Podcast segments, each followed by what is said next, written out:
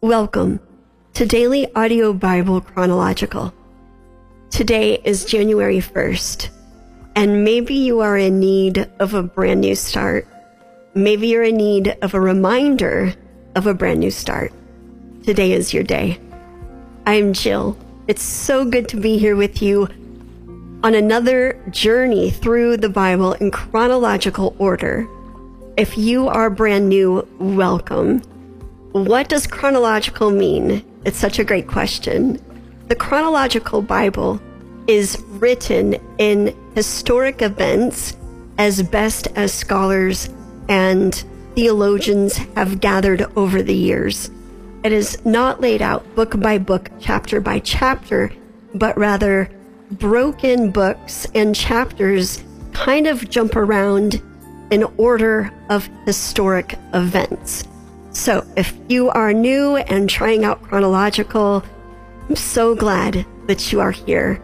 My daughter China and I usually share the space. China is on maternity leave for the next few months as she gave birth to her second daughter. And China is the founder of chronological. She began reading the New Testament for kids when she was 11 years old, and she's no longer 11.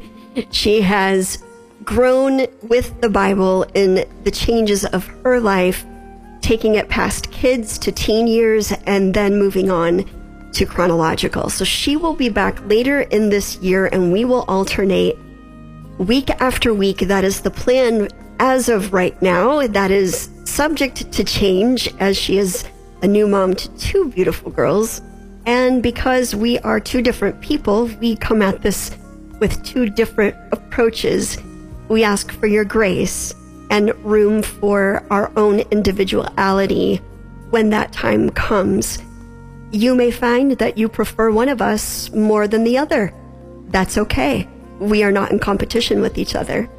We are here for you to be in an intimate relationship with God through His Word. That is our goal. That is what we care about. That is the objective. And we thank you for your grace and understanding and allowing us to be who we are and who God created us to be. I will give you some tips as we go if you are brand new in how to maximize your experience through the Bible and kind of what this community is all about. If you are not new, welcome back. It's so good to have you on this journey with me as we embark on another year through God's word and how beautiful that the word for this year is truth. And so I pray that we will all lean into that as God reveals truth to us in a whole new way. These words can be scary. We think we have an idea of what they mean and how they will be walked out throughout the year. And I can promise you that if you really embrace it and lean into it, it will be nothing, nothing as you expected. And there is some good in that, and there's some hard in that. But I don't think hard is bad, it's just hard. Back to my first timers, we will read scripture. There's usually a short explanation of the reading for the day. We pray together. There's small announcements, and then you'll hear calls. And these are calls from the people, the community, the people that listen to the Bible who either need prayer or want to pray for someone in this community. It's a beautiful piece of that. And I will give you instruction at the end of how to do that. So that's the format. Some days there's a song to reiterate the message of what was just spoken. And some days there's just room for reflection.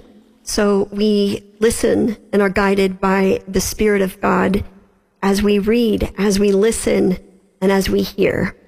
So here we are at the very beginning. Let's jump in. Today we're reading Genesis chapters 1, 2, and 3, and this week we'll be reading it in the New International Version. We will read one translation per week and start a new translation on a brand new week. We do this because sometimes you just hear things differently. They have different meaning, different perspective through different translation that we would normally never pick up and read. Again, you may find preference for a certain translation and you may not like certain translations. we ask for your grace there too. Grace, she will have to be present with us all year long, and that's okay. Genesis chapter 1 in the New International Version. In the beginning, God created the heavens and the earth. Now the earth was formless and empty. Darkness was over the surface of the deep, and the Spirit of God was hovering over the waters. And God said, Let there be light, and there was light. God saw that the light was good, and he separated the light from the darkness. God called the light day, and the darkness he called night. And there was evening, and there was morning, the first day. And God said, Let there be a vault between the waters to separate water from water. So God made the vault and separated the water under the vault from the water above it. And it was so. God called the vault sky, and there was evening, and there was morning, the second day. And God said, Let the water under the sky be gathered to one place, and let dry ground appear. And it was so. God called the dry ground land, and the gathered waters he called seas. And God saw that it was good. Then God said, Let the land produce vegetation, seed bearing plants, and trees on the land that bear fruit with seed in it, according to their various kinds. And it was so. The land produced vegetation, plants bearing seed according to their kinds, and trees bearing fruit with seed in it according to their kinds. And God saw that it was good. And there was evening, and there was morning, the third day. And God said, Let there be lights in the vault of the sky to separate the day from the night, and let them serve as signs to mark sacred times, and days, and years, and let them be lights in the vault of the sky to give light on the earth. And it was so. God made two great lights, the greater light to govern the day, and the lesser light to govern the night. He also made the stars. God set them in the vault of the sky to give light on the earth, to govern the day and the night, and to separate light from darkness.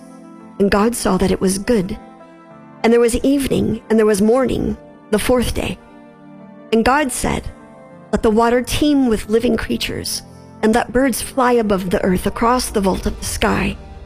So God created the great creatures of the sea and every living thing with which the water teems and that moves about in it, according to their kinds, and every winged bird according to its kind. And God saw that it was good. God blessed them and said, Be fruitful and increase in number, and fill the water in the seas, and let the birds increase on the earth. And there was evening, and there was morning, the fifth day.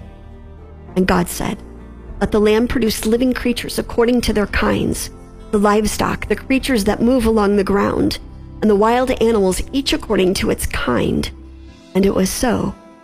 God made the wild animals according to their kinds, the livestock according to their kinds, and all the creatures that move along the ground according to their kinds.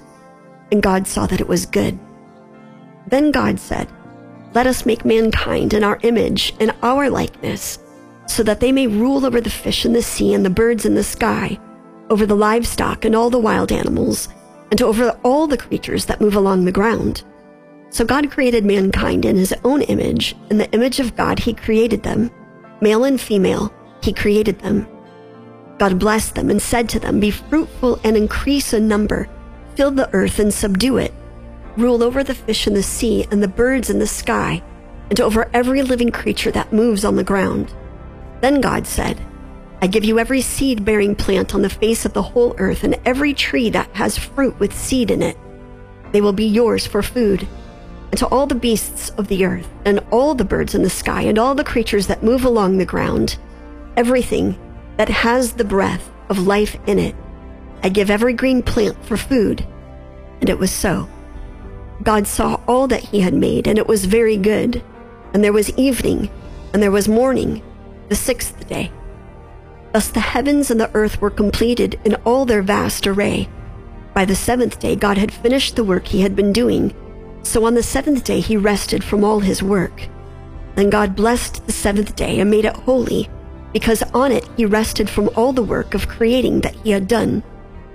This is the account of the heavens and the earth when they were created, when the Lord God made the earth and the heavens. Now no shrub had yet appeared on the earth and no plant had yet sprung up, for the Lord God had not sent rain on the earth, and there was no one to work the ground. But streams came up from the earth and watered the whole surface of the ground. Then the Lord God formed a man from the dust of the ground and breathed into his nostrils the breath of life, and the man became a living being. Now, the Lord God had planted a garden in the east, in Eden, and there he put the man he had formed. The Lord God made all kinds of trees grow out of the ground, trees that were pleasing to the eye and good for food. In the middle of the garden were the tree of life and the tree of knowledge of good and evil. A river watering the garden flowed from Eden. From there it was separated into four headwaters. The name of the first is the Pishon. It winds through the entire land of Havilah, where there is gold. The gold of that land is good. Aromatic resin and onyx are also there. The name of the second river is the Gihon. It winds through the entire land of Cush. The name of the third river is the Tigris. It runs along the east side of Ashur. And the fourth river is the Euphrates. The Lord God took the man and put him in the Garden of Eden to work it and take care of it. And the Lord God commanded the man, You are free to eat from any tree in the garden, but you must not eat from the tree of the knowledge of good and evil, for when you eat from it, you will certainly die. The Lord God said, It is not good for the man to be alone. I will make a helper suitable for him.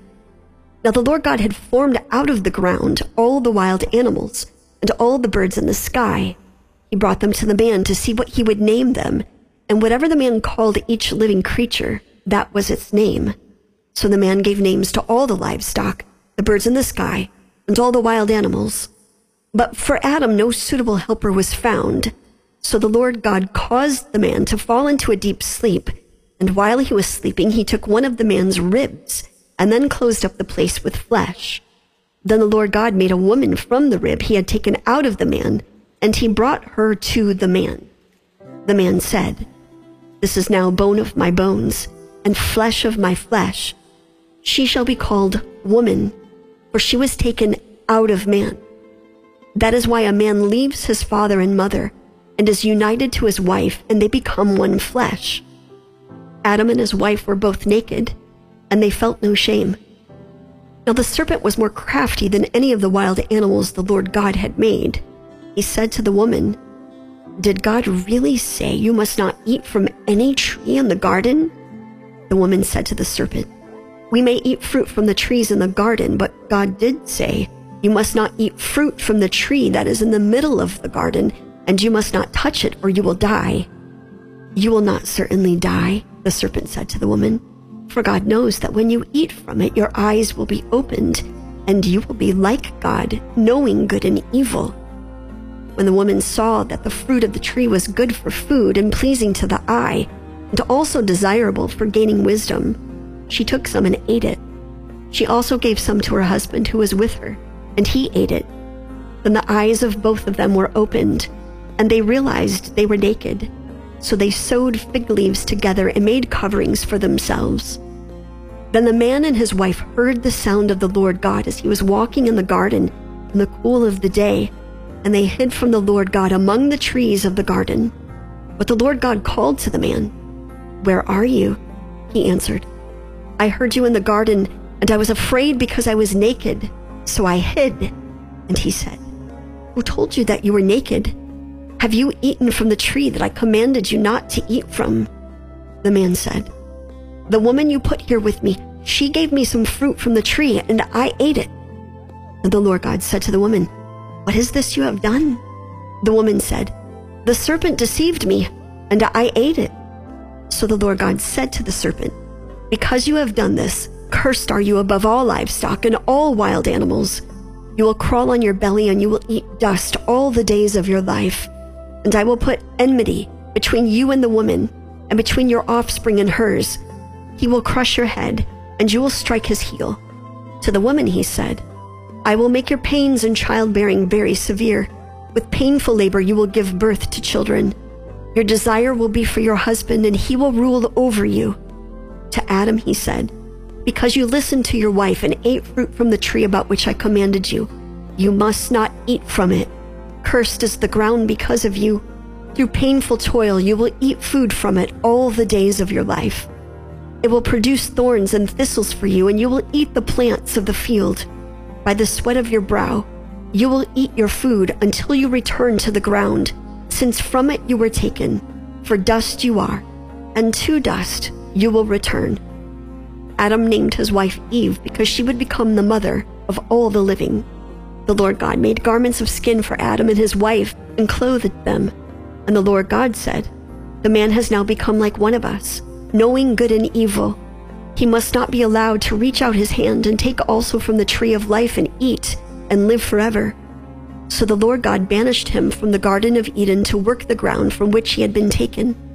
After he drove the man out, he placed on the east side of the Garden of Eden cherubim and a flaming sword flashing back and forth to guard the way to the tree of life.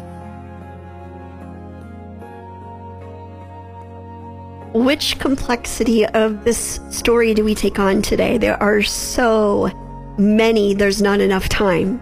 Do we tackle the fact that God created the entire heavens and earth? And if you've ever stopped to just consider the beauty in the natural state of creation, that God stood back and called it good. Not amazing, not perfect, good.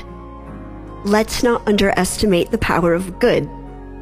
Secondly, he rested on day seven, but there seems to be seven days as a part of the whole plan of creation. Point being, how much are we resting? How much are we implementing rest into our lives, our week, our Sabbath, the end of our day?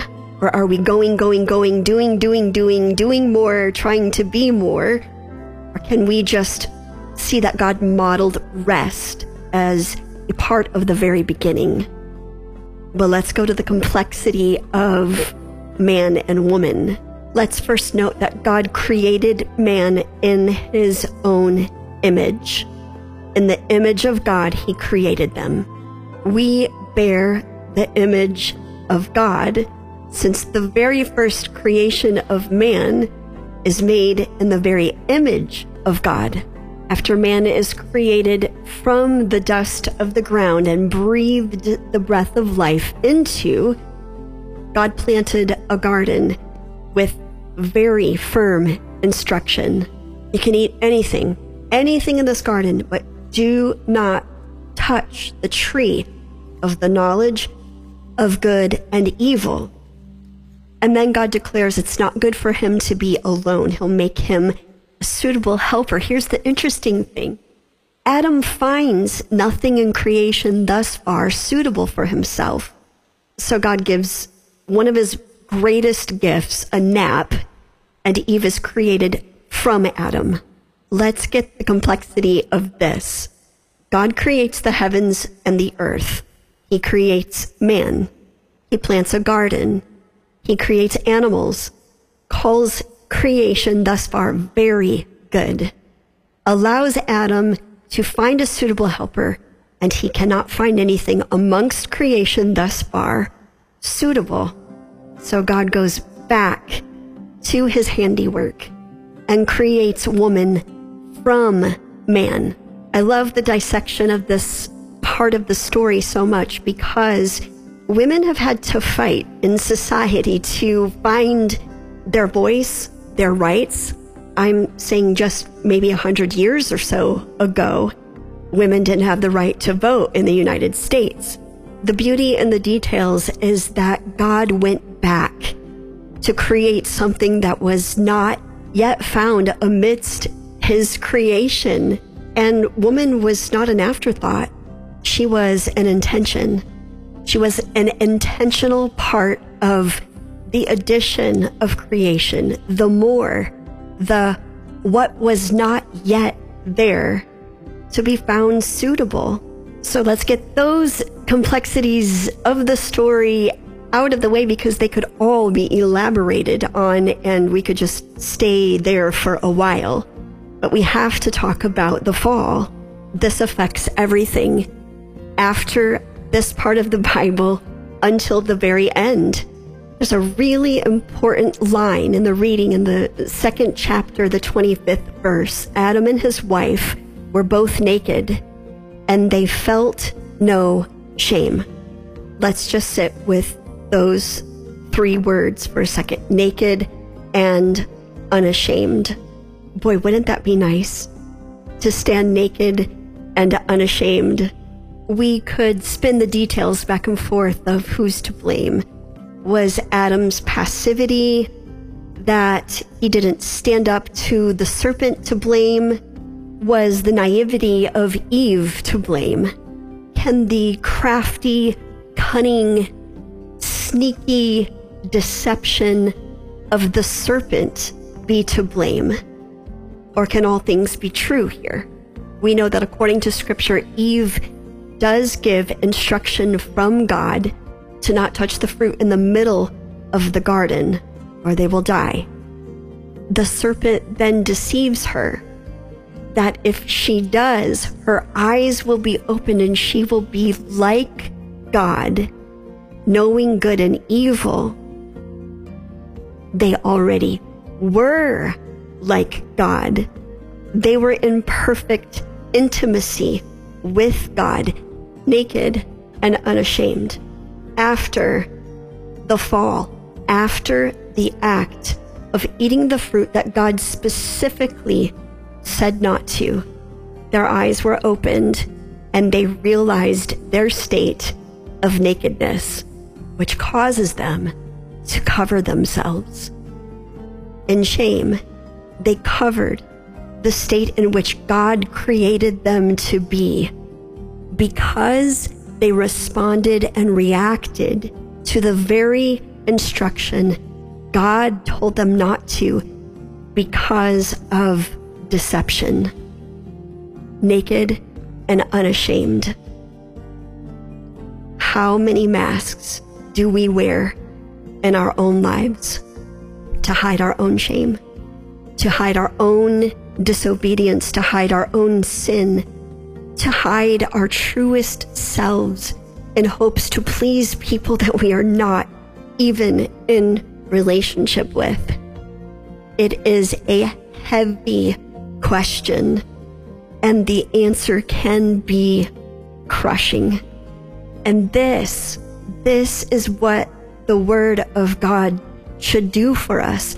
It should cause us to look inward at our own selves instead of take the word and beat someone over the head that you want them to see what it is that you want them to see when what we really need to do is pull from scripture today. Adam and Eve's eyes were opened to their own disobedience.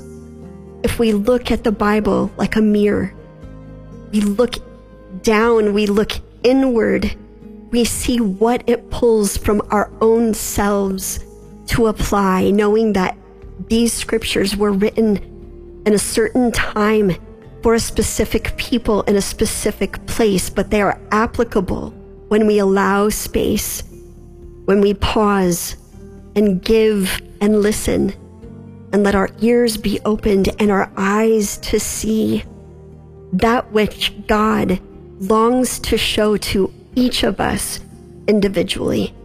And if you have an issue with shame, like I have had a very unhealthy relationship with shame, then you know that shame can be crushing. Crushing. But know that the voice of the Holy Spirit comes to convict, not condemn.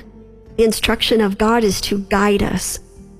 So let's not get stuck in shame. Not yet. It's too soon. And if you're struggling with that in this moment, I want you to think and say this out loud. I was made in the very image of God. What God breathes life into will live. And what is dead, he will bring to life again when we allow him to. Jesus, as we embark on a brand new year, give us eyes to see, ears to hear, and hearts to receive all that you would say and do in us, among us, and through us, through your word. Have your way. Pray this now in the name of the Father, Son, and Holy Spirit. Amen.